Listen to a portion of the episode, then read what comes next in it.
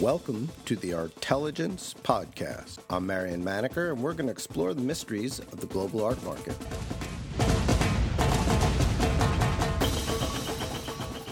Heffel is Canada's leading auction house. They're having their fall sales on Thursday, November 26th. Those sales feature three major works by Lawren Harris, there's been a lot of interest in Harris recently since Steve Martin organized a show, at the Hammer Museum in Los Angeles. We'll get to a discussion of those Harris works at the end of the podcast, but first, I spoke to Robert Heffel about the Canadian art market and their decision a few years ago to break up their sales into fine Canadian work and post war work. By the 2000s, we started to recognize that, uh, you know, the post-war contemporary market was a growing was a growing field, and um, and that um, we thought it was important to divide the two sessions.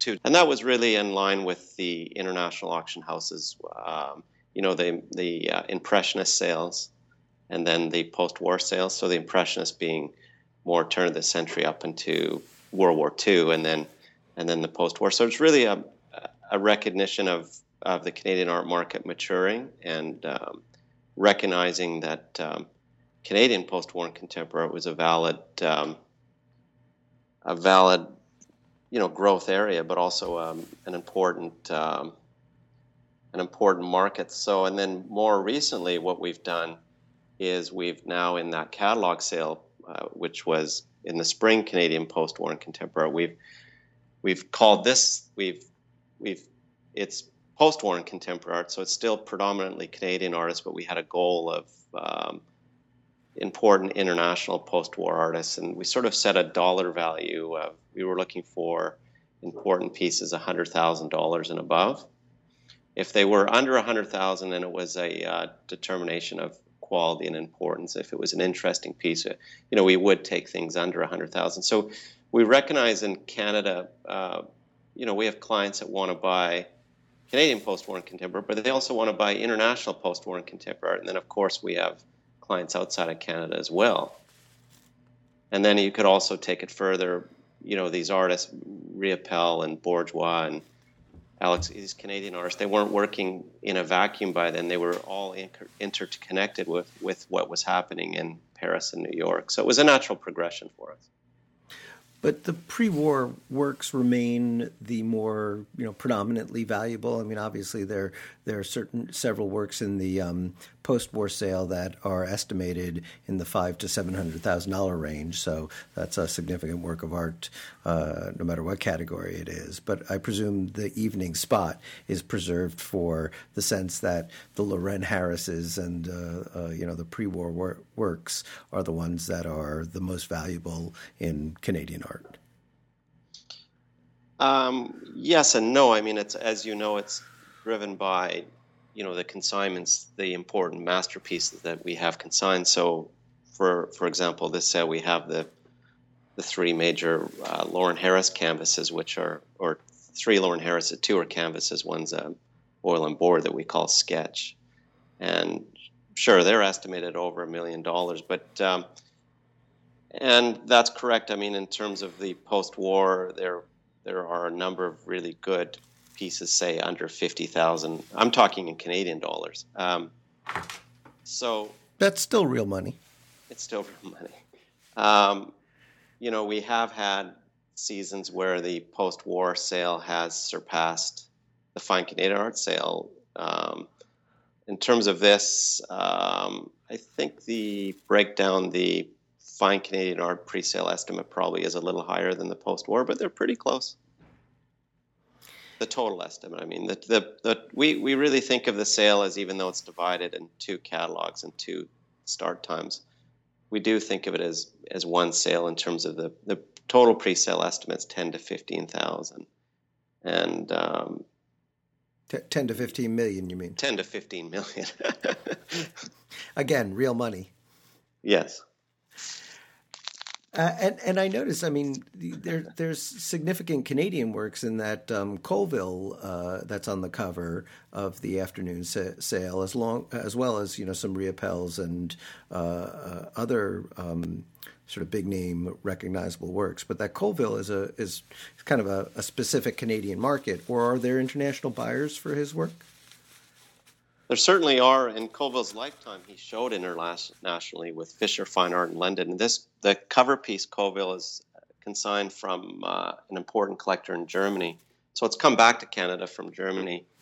Um, there are collectors for um, uh, for Colville outside of Canada, but his market predominantly would today probably be mostly Canadian Canadian collectors. And we're uh, all still trying to assess the uh, impact of the Hammer Museum's uh, Lawren Harris show. Uh, and you have uh, uh, several works. Is is that relatively um, uncommon for you to have this many Harrises in one sale? It's not uncommon for us to have three Lawren Harrises in one sale. What's uncommon is to have even one major canvas, let alone two major canvases. Uh, canvases by by group, you know, early canvases by group of seven members are becoming more and more rare in the marketplace. The Canadian museums have done a good job getting those type of paintings uh, donated to the museum. So, uh, you know, it's increasingly rare for um, canvases by group of seven members, and and Lawren Harris arguably being the most famous and the most important group of seven member. Um, so that you know that would be um, that would be the difference. To have two major canvases in in one sale is extraordinary. And and I noticed there's also a Tom Thomson work as well. We're exactly we're very um, very pleased and delighted to have um, the Tom Thomson that we uh, consigned to the sale and. You know, actually, I mean, this is this is an incredible auction this fall um, uh, with with the breadth of um, historical Canadian art and the contemporary pieces, and certainly the Tom Thomson, which is documented in the catalog raisonné as the um, catalog raisonné and Tom Thomson's chronological, and this is the last entry in the catalog raisonné. So there's some speculation that this may be his his last painted last painting painted. And and that uh, adds value. Uh, we think we I think so. Yeah. Don't you? I, I, never can tell. It's always funny. I mean, I hear all of the, this that the first and the last of a series and or you know uh, of the catalog can be uh, valuable, but uh, you know the marketplace changes so much, and it's always so, so hard to tell uh, uh, how people react to it. I guess what I can say is um, when you think of Thomson's most, he really started getting his stride by 1916, but 1917 he was at the peak of his artistic power. So that last year of his life, 1917, those are his best paintings, and that's probably that would that would be what would add the most value. Obviously, would be that 1917 period, which right. this painting dates from. And and I, I, guess it's worth mentioning that it's not he. This is not the last of a long life of work. This is the last of a work uh, of a life that was cut short. So uh, you know it's sort of mid stride. Exactly. Yeah. No. Absolutely. Uh, you know, I also noticed that the sale begins with um, these works by Sybil Andrews. Uh, and I was wondering if you could tell me something more about them. Well, I mean, Sybil Andrews is an amazing story in herself. We could spend we could spend the whole, however much time you've allotted to us to talk just about Sybil Andrews. Sybil Andrews is uh, part of the uh, Grosvenor School of um, lino cuts of the machine age. She was a um, a British artist who uh, was part of the Grosvenor School uh, Claude Flight and Cyril Power. In the 1930s in London, they produce some of the most dynamic, uh, interesting modern lino cuts done anywhere in the world. After World War um, II, she immigrated to Canada, um, and so Sybil Andrews is a is a is a world famous artist who sells in in Canada, obviously, in New York and London as well. She sells in Australia. They had a um, major uh, retrospective of the Grosvenor School at the Metro at the Met a few years back, and um, and they the the piece they chose for the cover of the catalog for it was Sybil Andrews, and she's arguably of that Grosvenor school, the um, the best best of them. Um, and uh, so she was a she was a really important artist. There, her most sought out, sought after works are are the are the Lion-Oak the prints that she produced in London in the 1930s. Um, it, it's an it's an incredible story. She she immigrated to um, Canada after war. She came to um, Campbell River, and when you think it was a different, that was 1946 or 47, and um, you know this is before the internet and things, and people lost touch with it. They thought she had they thought she had passed away, and Campbell River was sort of it's on the far east coast of Vancouver Island. It was it's sort of in the middle of nowhere, and uh, and she was kind of rediscovered in the 1970s. And um, but her market's just grown and grown um, in the last 10 years. And you guys, Heffel, have uh, participated in, in growing that market. Absolutely, she's been um, she's been a great um, a great artist for us over the years, and um, you know we've sold Speedway for over a hundred thousand. Um, lot 101, which is the first lot of the Fine Canadian Art Sale, is racing. Um, its pre-sale estimate is sixty to eighty thousand. But I remember when we, you know, when we used to sell that print. Well, this was a long time ago now. In 1999, 2000 was, you know, it was about ten thousand dollars.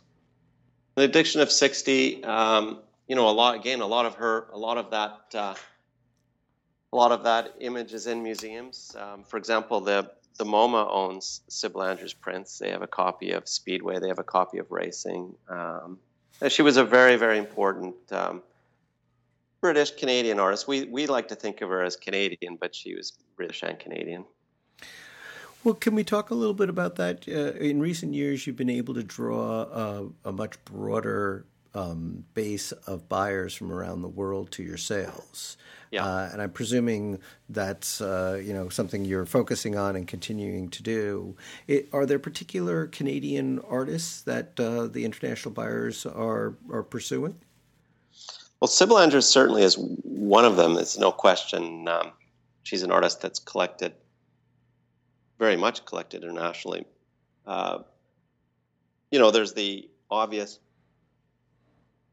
the obvious uh, examples such as Jean-Paul Riopelle, um, I like to think we like to think that Riopelle's market's strongest in Canada, but certainly Riopelle sells in New York and Paris. Um, we've sold Colvilles to European. Alex Colvilles, the artist we touched upon earlier on the cover of the post-war catalog. We've sold Colvilles to Europeans, but uh, you know, over the years we've sold a number of Group of Seven uh, paintings to Americans and Europeans. We have some clients in Asia as well.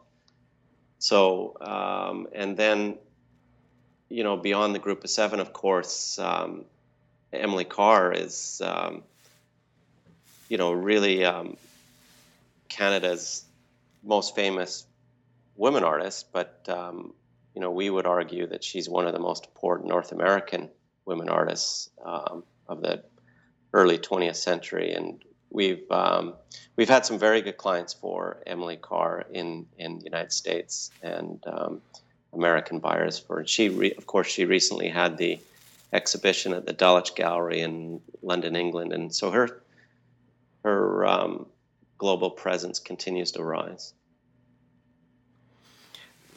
Uh, uh, and we talked a little bit earlier about um, Jack Hamilton Bush, but uh, you know, oh, right, he yeah. se- he seems to have uh, broken out in the last few years, especially with that um, the Andy Williams sale uh, two years ago. Right. Uh, where, where I mean, I guess Andy Williams had a great eye and had great works, but there were some extraordinary prices for his work, and the the works you have in this current sale are are are pretty strong. Absolutely. I mean, Jack Bush is a, a, a, very good example of that. And he recently had a major retrospective at the National Gallery of Canada with, um, with a phenomenal publication. So Jack Bush um, certainly has been has has certainly been on the rise, and that whole sort of comeback of color field painting of the 60s and 70s, and of course, in his lifetime, he was you know, right there in the forefront of modern art. Yes, and I and it's it's that interesting thing where um, I guess uh, uh, two generations ago a, a, lot of Canadian art wasn't treated as Canadian art, uh, and now it's back to breaking out of the category of simply being Canadian art. You know, we there's no question more and more we're seeing interest in Canadian art from outside of Canada. You know, we have more and more Asian immigrants into Vancouver and Toronto as well, and so we have Asian buyers. We also have, um, you know, clients in Hong Kong and Asia over the years that um, just have a connection to Canada. Would be the uh, would be the common denominator. And and I noticed there's a there's a Barbara Hepworth uh, uh, sculpture. Is that just sort of something that that wound up in Canada? No, it's a good question. No, I think it's a piece. It was a consigned from an important Montreal collection, Montreal collector who um, they have other important international works, and um, and that fits into what I was talking about. Um, you know, wanting to expand our post-war and contemporary art to international pieces. This is exactly the type of consignment we were looking for. And um, the connection would be, in this case, would be the, the consigner is has it's part of a, a larger, important international collection. So there's collectors in Canada, obviously, for international works of art. I'd like to make a quick note the, uh, on the Barbara Hepworth. The consigner proceeds from the sale of the Hepworth in the sale would benefit the Montreal Children's Hospital Foundation. So sort of a um, very positive uh, consignment for us. There's been a concerted effort by a number of different dealers to rediscover a, a, a variety of artists, whether it's some of the you know the Gutai painters or the Zero Group or some of the Italian wor- works. There's you know the the rising art market has had the interesting and I think very positive effect of leading uh, people to seek value in other places. Uh, and there are a number of dealers who've made it sort of their specialty to about shows showing the you know strength or quality of a particularly overlooked artist. Absolutely, and I think actually when we, we were talking, you were asking if there's increased interest in Canadian art. I think that's one reason why. So if you're if you're a collector who focuses on 50s modern, and you know you can think of the obvious obvious names, um, you know American names or or French names or obvious examples such as Jean-Paul Riopelle, but then other so people are looking at other artists such as Paul-Émile Borduas, who was a Canadian artist who left Canada and lived in New York for a while and then moved to Paris. So Borduas fits into that. We touched upon um, Jack Bush. Jack Bush fits into that. So you, when we think of the growth of Canadian art outside in Canada and outside of Canada, it's also people looking for uh, some other names and other value. And in Canadian art, another reason why Canadian art is, um, well, we think it's, I mean, think of the dollar, our dollar right now, um, you know, for American collectors, it's worth 30% off. Yeah. And that's what's also um, partially driving our real estate as well for outside buyers. Well, I, I, I guess that's part of why I was uh, sort of asking is, uh, you know, people who are aware of the uh, quality of art that's in Canada, knowing that this um, currency inversion. I mean, it's only two, three years ago mm-hmm. that the Canadian dollar was uh, at par with the U.S. dollar. That's right. Yeah. Uh, that that uh, you know are are using that as an opportunity to look for uh, you know the kinds of items that they might be able to get a hold of. Absolutely, and then we go back and uh, well, this Lawren Harris exhibition at the Hammer Museum, is uh, it's uh, you know that that is um, it's a great it's a, as you know it's a, it's a major museum and uh, it's a major exhibition. We went down to the show, by the way, it was phenomenal. Oh, so uh, uh, you guys spent some time there? We spent we had we always have fun when we go um, down to you know we went to London for the Emily Carr show. More recently, we went to the um, uh, Harris um, exhibition. Went to the Gala in the Garden, the um, annual fundraising party that the Hammer Museum does. It was really a special event, and then of course they had the Harris exhibition on um, at the same time. No, I mean it's it's. Uh been so focused on the celebrity of the curator, uh, I think it's been gratifying for everyone to see the response to the art has been uh, even stronger than the first. Um, you know, publicity value uh, uh, of it, and it seems people are are uh, paying a lot more attention. And that's why your sale, I think, is going to be fairly interesting in a broader international sense that people are now aware of this artist. And it's certainly great timing to have the two, uh, well, three, three major works uh, by Harris this fall, and then, but two of them being canvases. And as I, as I noted, I mean, canvases are becoming more and more rare to the market. We, we hold the record for Lawren Harrison auctions, three point five million dollars. The um, the old stump Lake Superior, which was in the exhibition, but that was a twelve by fifteen oil painting. Um, which is the um, the small oil and boards that the group of seven did. They were look. I mean, that was a that sketch, as we call it, a small painting, was a very important painting, and um, but it wasn't the wasn't the large canvas. Do you feel like the uh, there'll be a price that beats that um, record price sometime soon? Do you think that this, you know, uh, the show and the visibility will help drive uh, either uh, the kind of work on the market that would achieve the pr- price, or just the demand that would uh, uh, bring other works up uh, above that price? You know, um, it, the, as I, as we as we as I said, the um, the three works we have this this fall are extraordinary. They're um, you know the 1917 um, large snow scene canvas, uh, which is on the cover of our catalog is just a phenomenal, phenomenal painting. And then the Rocky Mountain uh, piece um, from 1930, again, it's a phenomenal piece. And then the urban scene sketch.